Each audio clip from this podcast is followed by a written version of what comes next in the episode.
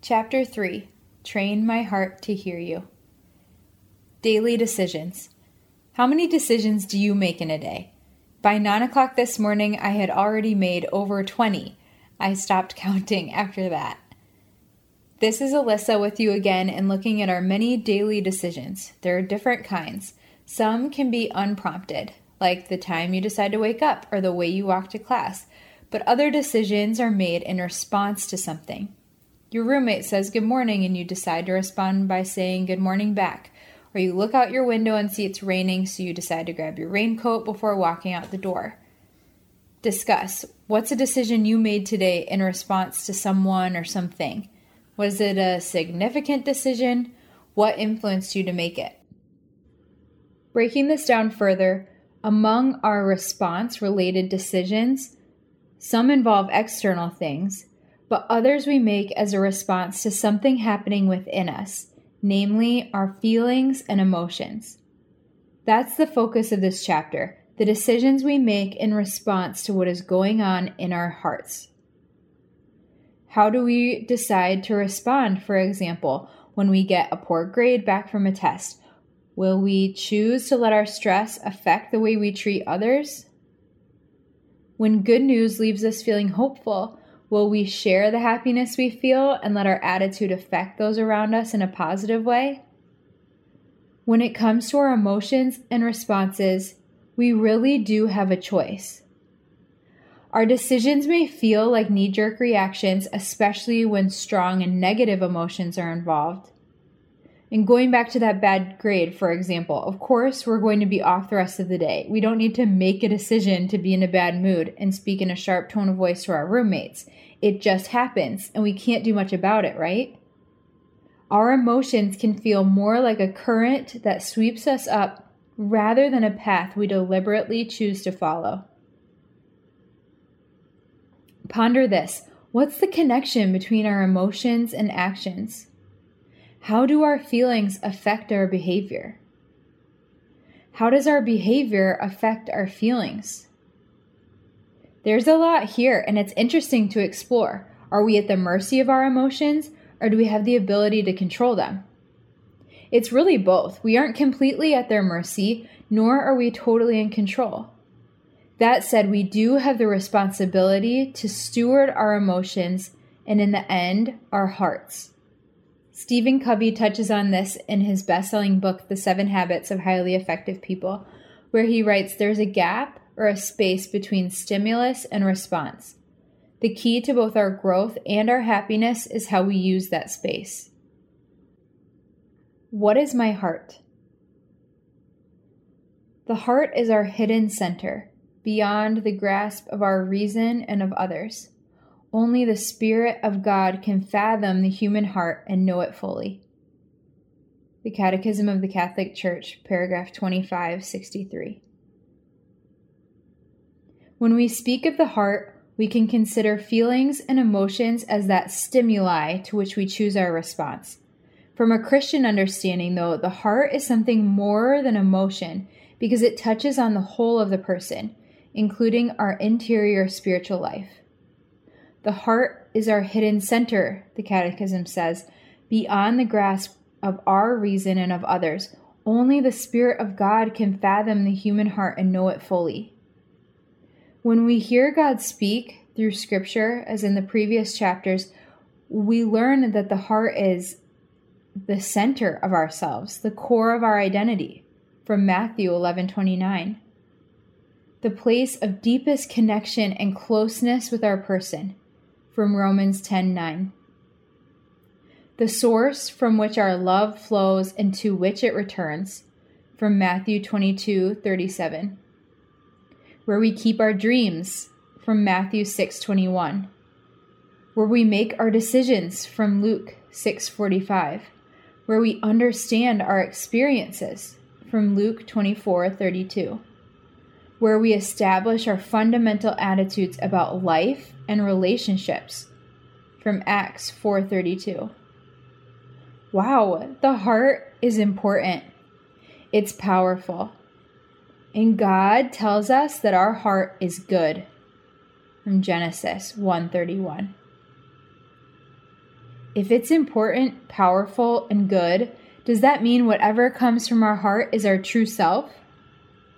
Should we follow our feelings no matter the cost? Many would say yes. The phrase follow your heart isn't just a cliche like some needlepoint sign hanging in your aunt's living room. To many people, it's a guiding principle. Their heart is their infallible guide. As Christians, we take a more careful approach. We know that our hearts are not the source of truth or goodness, only God is truth. He alone is good, and therefore the one we decide to follow. Our hearts then are at the service of following God. And because they are good, we can find in our hearts the movements of God and discover in time the purposes for which we are made. Ask yourself Do I experience these inner tensions? I know that God has made me good, but the desires of my heart are strong, and I have so many. I also know that at least some are from Him. How do I sort out all the feelings, attractions, impulses, and drives that fill up my heart? How do I know what desires are the right ones? What do I decide to do in response? Discuss your reflections on these questions in your group. How can I know what's in my heart? Truly, we are a mystery to ourselves the deep places of our hearts are largely unknown to us. That's why scripture says, More torturous than anything is the human heart. Beyond remedy, who can understand it? Only God. And he says, I, the Lord, explore the mind and test the heart, giving to all according to their ways, according to the fruit of their deeds. From Jeremiah 17, verses 9 and 10. We can't completely understand ourselves, at least not in this life. Pause for a minute and consider what do you think about that? Do you agree? How does that make you feel? We're not totally hung out to dry here. God wants to help us. Through prayer and reflection, we can better understand the complexity of our hearts. By listening to the one who dwells within, we can know our hearts through him who made our hearts. We've been talking in the last two chapters about how God speaks to us, and in this chapter, we explore the connection between God speaking and how we respond in our hearts. The heart, three levels. To explore the heart, we need to know more about our emotions. Consider that the heart has different levels, and our emotions give us clues to recognize each. This image can help us understand the different workings of our hearts and where those movements come from. In your book, there is a diagram of a heart. It would be helpful to reference this as you're listening to this chapter. Level one, the surface, feelings. Here we are experiencing passing moods, feelings in the moment. These are not insignificant, but they go up and down depending on your immediate circumstances. Usually, you know where they're coming from. For example, you may feel joy on a beautiful day or sadness when you miss your family. They're like the daily weather. Sometimes it's sunny, sometimes it's rainy, it's often unpredictable. Level two is deeper. These are temperaments. This is where we find more consistent emotional patterns and dispositions. These come more from our personality types. Things like being artistic or analytical or social or solitary. Our temperament, sanguine, melancholy, etc. Our family, ethnic traits, Mediterranean, expressive, or Scandinavian, calm, as well as our genetic hardwiring. They are more inward, so we recognize them by patterns rather than by passing emotions. Going back to the analogy of weather, these are more like the climate of a particular location. They're somewhat variable, but overall are more predictable, like cold Minnesota winters. Level 3 is the deepest. These are spiritual senses. This is the place of interaction between our spiritual inner selves and God, as well as with evil spirits in the form of temptations, etc. This is primarily where we experience spiritual consolations and desolations. St. Ignatius is our guide to understanding these deep movements in our hearts. and at times they come without any clear connection to what's going on around us. Spiritual consolations are defined as when a person is making efforts to grow in the spiritual life. These are characterized by increased love for God, hope, charity towards other, sorrow for sin, interior joy, quiet, peace, movements towards God, a sense of hopeful purpose, not self absorbed. See the spiritual exercises of St. Ignatius, number 316, for more. Returning to the weather analogy, this is like when Jesus stands up in the boat and says to the storm, Be still, and it obeys. From Matthew 8 23 through 27. When God speaks into the depths of our hearts, it can have this kind of immediate effect. Ignatius points out, though, that other emotions may also signal God's voice. For example, encouragement to persevere, urgency to testify, or sadness when we witness injustice in the world. Blessed are they who mourn, for they will be comforted. Matthew 5 4. But the evil one can also speak into this space in our inner heart. And so Ignatius calls them spiritual desolations. These are recognized by darkness of soul, unrest, self focus, desire for base things, lack of confidence, lack of faith, hope, or love, slothfulness, dryness, sadness, weight, separation from God, thoughts that lead away from God. See the spiritual exercises of St. Ignatius, number 317, for more. Recall a time when you felt inwardly blah to do anything related to God. You didn't want to pray, you didn't want to do mission, you really wanted to do things you knew you shouldn't. These are signs of spiritual desolation. Ignatius counsels perseverance in these times. Don't try to fix a desolation. Stay committed to Christ, especially in prayer, and the desolation will pass. At the core of our hearts, we find the Holy Spirit returning to our heart chart, there's a part of our inner life that isn't actually our heart at all. It's God's own life dwelling within us through baptism. And this is the cause of our hope and our peace. If God is with us, in us, who could be against us? From Romans 8:31. It is because God is so radically generous so over the top in his love for us and care for us that he chose to dwell within his creations. So we can be confident as we navigate the feelings of our hearts and struggle to conform them to our Christian lives. Although we experience difficulty, confusion, desolation, we know that God is for us and that His grace is sufficient for us. These interior movements that come to us as feelings and emotions call for a right response to receive what is from God or to reject what is not from God, we do have a choice. Discuss. Is there anything new you learned from this section? What insights to your own heart and feelings do you have after reading this? Level 1 Navigating the Current. What kinds of feelings do we find at the surface level of our hearts?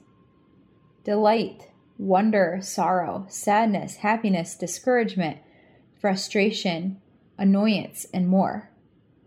Reflecting on these, we know that they can sometimes be subtle and other times overpowering.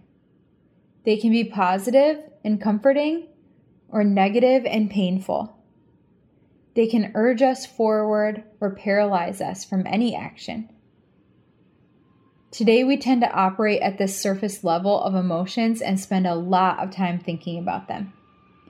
The people we find in the Bible had a different approach, and we can learn from them. In the Bible, we read about emotions like fear, anger, jealousy, delight, and rejoicing. And our modern minds jump to the conclusion that these describe subjective responses. But in Bible times, such emotions, even when experienced inwardly, were directed outwardly to external, objective circumstances. In other words, the focus wasn't how do I feel about this, Rather, how do I respond to what is real about this? One example is peace. We interpret peace as a feeling of calmness, free from worry or anxiety. The biblical notion of peace is about well ordered relationships. It's not about feeling good, it's about being good. That is, in right relationship with God. So it's an external objective condition rather than a subjective internal feeling. Likewise, love is not so much about attraction, affection, or desire. It's a positive decision to want the good for another. Jesus doesn't base his love for us on feelings. Rather, in his humanity, he chose in love to die for us on the cross. This, despite his stated desire, take this cup away from me, Father. From Luke 22 42. This isn't to say that people in the Bible are without emotion. Jesus wept, Peter raged, Zacchaeus delighted, and John the Baptist leapt for joy in his mother's womb. And what about the Psalms? Can anybody doubt that David had emotion? But here's the difference. For us, we tend to define our days by how we feel, but that wasn't the case for them. The people of the Bible didn't define their reality by what they felt. What they felt was a response to their reality. From Jesus, Peter, David, Mary, Ruth, and others, we learn that it's possible for our emotions to serve the good. For example, do we decide to become friends with someone based on his or her positive qualities or simply because we feel an emotional connection? There's nothing wrong with good feelings, but do we let those lead? What about the major we choose or the next job we take? Are our feelings the determining factor? Even our experience of faith can focus on our feelings. Did I feel God's presence at that prayer meeting, at Mass, in my prayer time? We don't ignore these feelings, but the point is, we also don't need to be preoccupied with them.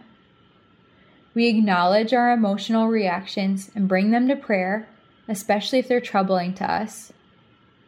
Consider guilt, for example. When we feel guilty, it's important to consider where that's coming from. There may, in fact, be some wrongdoing on our consciences.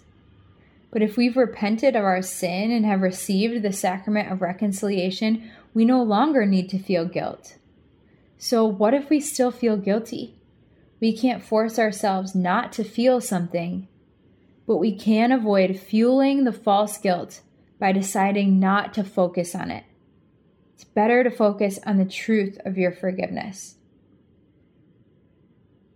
discuss what do you think about the comparison about modern day relation to feelings versus biblical times? Are there certain emotions that seem to sweep me up more than others? How can I be more prepared to navigate them? Level 2 Handling the Undercurrents. Below the surface level of feelings, we find another layer in our hearts where emotional patterns are more consistent. Optimistic or pessimistic? Confrontational or conciliatory? Unemotional or quick to cry? Sanguine, melancholic? ENTP, INFJ? Temperaments is a term that we use here to cover a wide range of deeper affective patterns woven into our personality. Many popular tests can help us to understand ourselves better in those areas. But that's not our purpose here. Instead, we ask, Lord, how do you want me to relate to my temperaments? While self knowledge is good, we place everything at the service of love.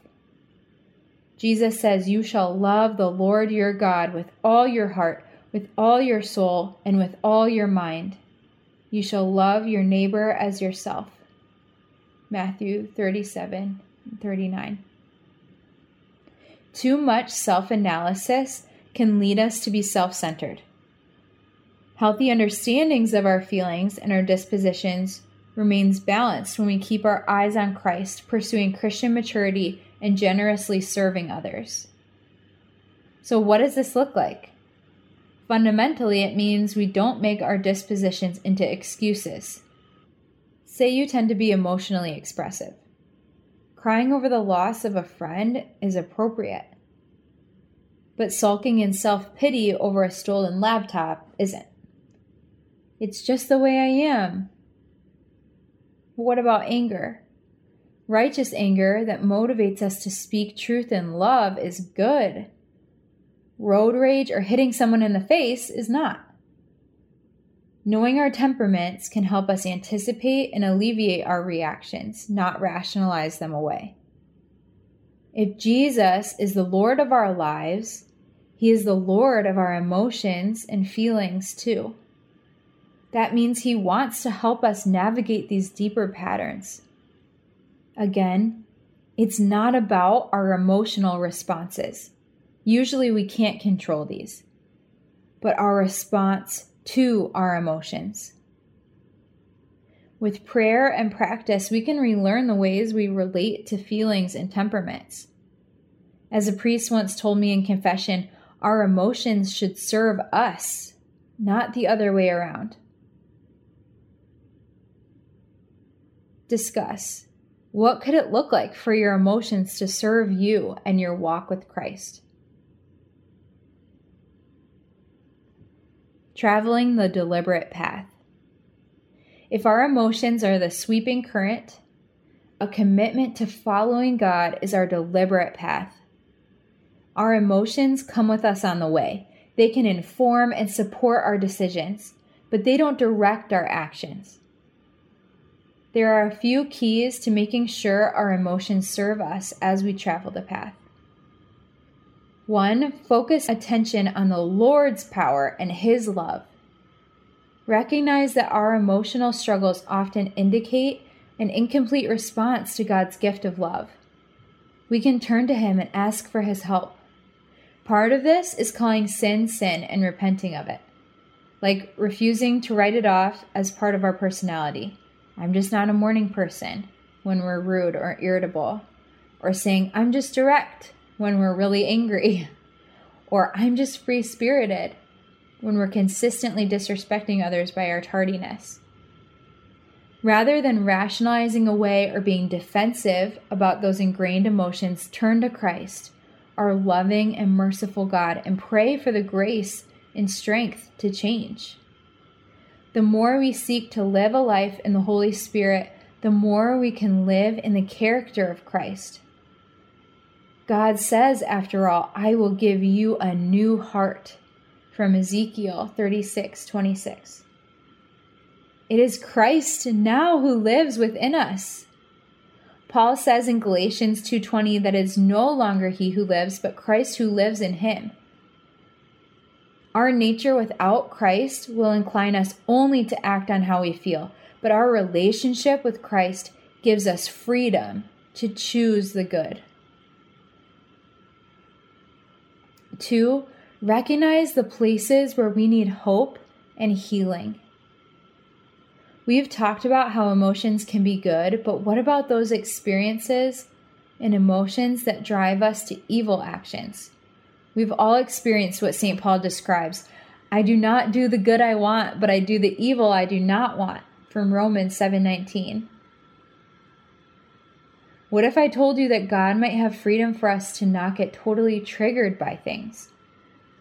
When loneliness drives us to lust, or helplessness leads us into anger over and over again, and we feel there's no way out, we still have a choice in how we respond. And in Christ, we can choose to hope. Jesus, what would it look like for me to be peaceful and hopeful in temptation and trial? Help me believe that this is possible for me and not just for the really holy people I know. Negative emotional patterns may also point to past hurts. In my own experience, God has used intense emotional reactions to help me identify an area that I need His healing. So when something small sparks a strong response, like an inconsiderate remark that you're still fuming about weeks later, bring it to prayer the Lord may lead you to recall a memory and some deeper anger stirring within your heart. He wants to bring healing and truth there. Do you believe this? If you're recognizing some patterns of negative emotions, I encourage you to reach out to someone you trust that's familiar with praying for healing. This might be a priest, a religious brother or sister, a missionary, a pastoral leader, etc. Seeking additional support as needed. In describing deeper emotional patterns, I have purposely not talked about clinical depression, anxiety, or other mental health issues. This is not because they aren't important, but because they're very important. The principles outlined above are helpful to everyone, whether you struggle with clinical mental health needs or not, but there may come a time when you need additional support. A holistic approach to healing can include a trustworthy Catholic or Christian counselor, group therapy, or prescribed medications, to name a few. Such avenues of healing can be extremely helpful in the path of discipleship. Freedom of a formed heart. I will run the way of your commands. You give freedom to my heart. From Psalm 119, 32. We usually think of freedom as doing what we please rather than what pleases God. We focus on freedom from responsibility, obligations, etc., rather than freedom for becoming fully who God made us to be. And when our hearts are formed by truth, the truth of who God is and who He says we are, we experience freedom for the abundant life promised by Jesus. Our emotions can come and go, but with the right kind of freedom, we respond to them confidently in God's truth. It's no longer about what we feel, but what we choose. Is this right or wrong? Is it loving or unloving? A huge step to freedom is resolving in every situation to choose what God wants. Then we can treat emotions that support us in righteous living as helpful, and those that don't as unreliable. Discuss how can I choose and practice this kind of freedom in my daily life? Level 3 Deep is calling on deep. Many have found St. Ignatius's spiritual principles to be helpful in understanding how God speaks in the deepest places of our hearts, designated as level 3 in our diagram above. The Spanish saint discovered that the good spirit, really the Holy Spirit, could indicate God's presence and his will through the emotions.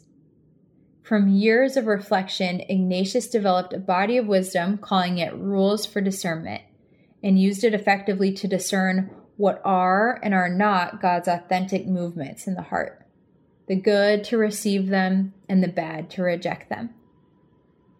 St. Ignatius lays out guidelines, aka the rules, for discerning the voice of God, some of which are paraphrased here.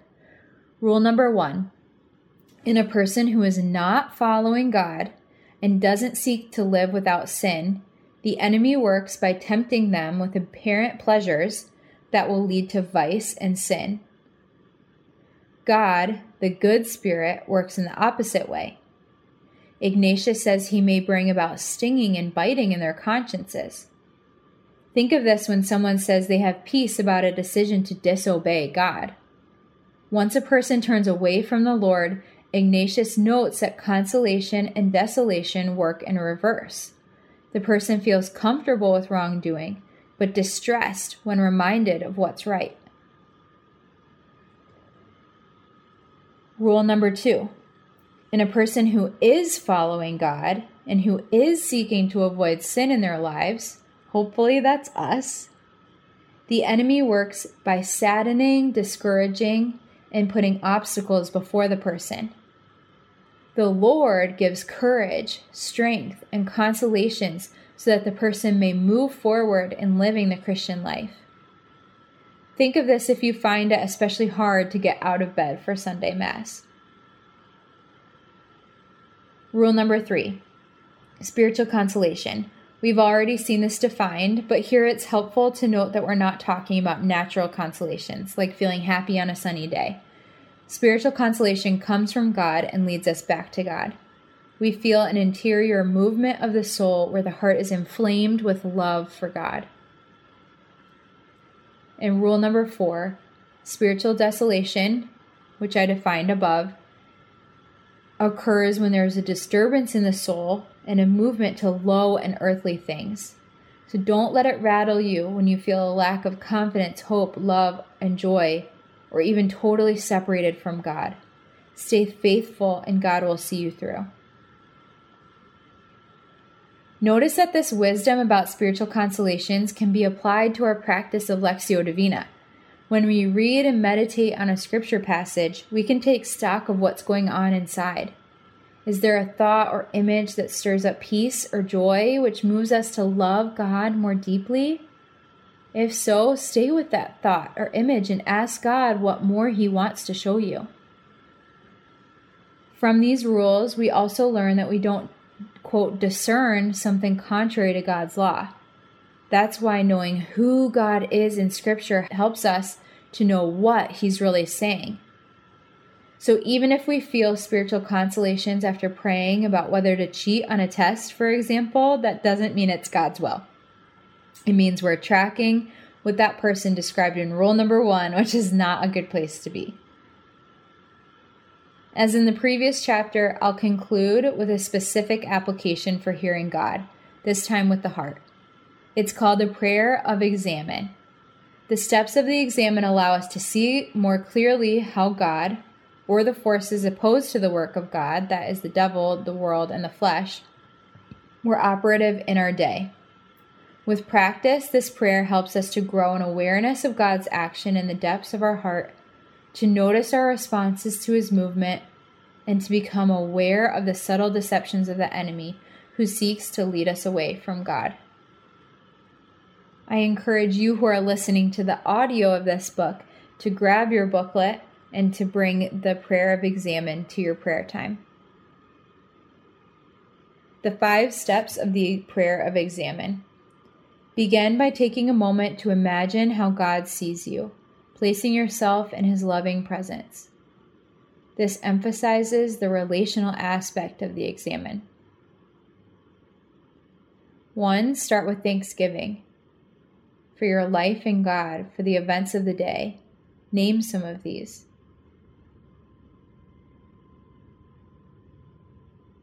Next, the petition for light. Ask the Holy Spirit to bring light, that you would see what He wants you to see.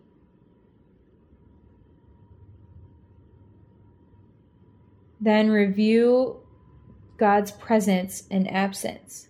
Look over the major experiences of your day and your responses to them. Don't try to go over every minute of the day, but take your time and rely on the Holy Spirit to enlighten your memory. Focus on one or two experiences that stand out. What interior moods, feelings, urges, reactions, emotions, and or thought patterns are associated with these experiences? consider are these effective movements and or thoughts from God or that lead towards God? Are these effective movements and or thoughts not from God or lead away from God? In particular, a look for spiritual consolations and desolations. How have these interior movements affected your actions? Have your responses been led by the Holy Spirit?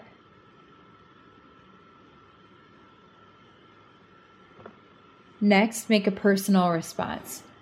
Ask that He might continue to show you His love and allow you to be effectively His witness in your present circumstances and in the future, no matter what trials may arise. In times of spiritual desolation, cling to the truth of the Trinity's love for you and care for you. Pray against any particular sense of desolation. If you can see the root, consider some appropriate action and resolve to do it. If you've been neglectful or sinful in any way, ask for forgiveness. Ask for the help needed and patience so that this desolation may not influence your daily decisions and responses to your present circumstances. In times of spiritual consolation, thank God for his blessings, acknowledging that they're gifts from him. And lastly, look forward. Here, Ignatius advises us to make a resolution. What can you learn from your experiences? Anticipate situations that may be difficult and pray for the grace needed. Some things to remember the prayer of examen is like a bank account, it builds by your investment. Much self knowledge may be gained by noticing patterns that recur in your examen. Use your experience to get perspective for particular issues in your spiritual life. The prayer of the examen is like the practice field. Once a day is okay for starters, but if you play to win, pray it twice a day, midday and evening. The prayer of the examen is like learning the guitar. You can pick it up fairly easily, but if you want lasting spiritual growth, it will take time and practice to learn how to do it well. The prayer of the examen is like the Olympics. You probably won't get there without a good coach. It's helpful to review your practice of the examen with a spiritual mentor, especially someone familiar with Ignatian spirituality. Discussion questions. What would it look like for me to decide and respond to the emotions I experience throughout the day rather than letting them have the final say? We've grown up with the popular belief that the only way to be true to ourselves is to follow our feelings. What's true about this? What's false? Discuss common emotions we feel desire, anger, sadness, guilt, etc. How can they motivate us to do good? How might these be of a service to us and to God? What are some emotions that are unhelpful to our walk with Christ, and what can we do about those?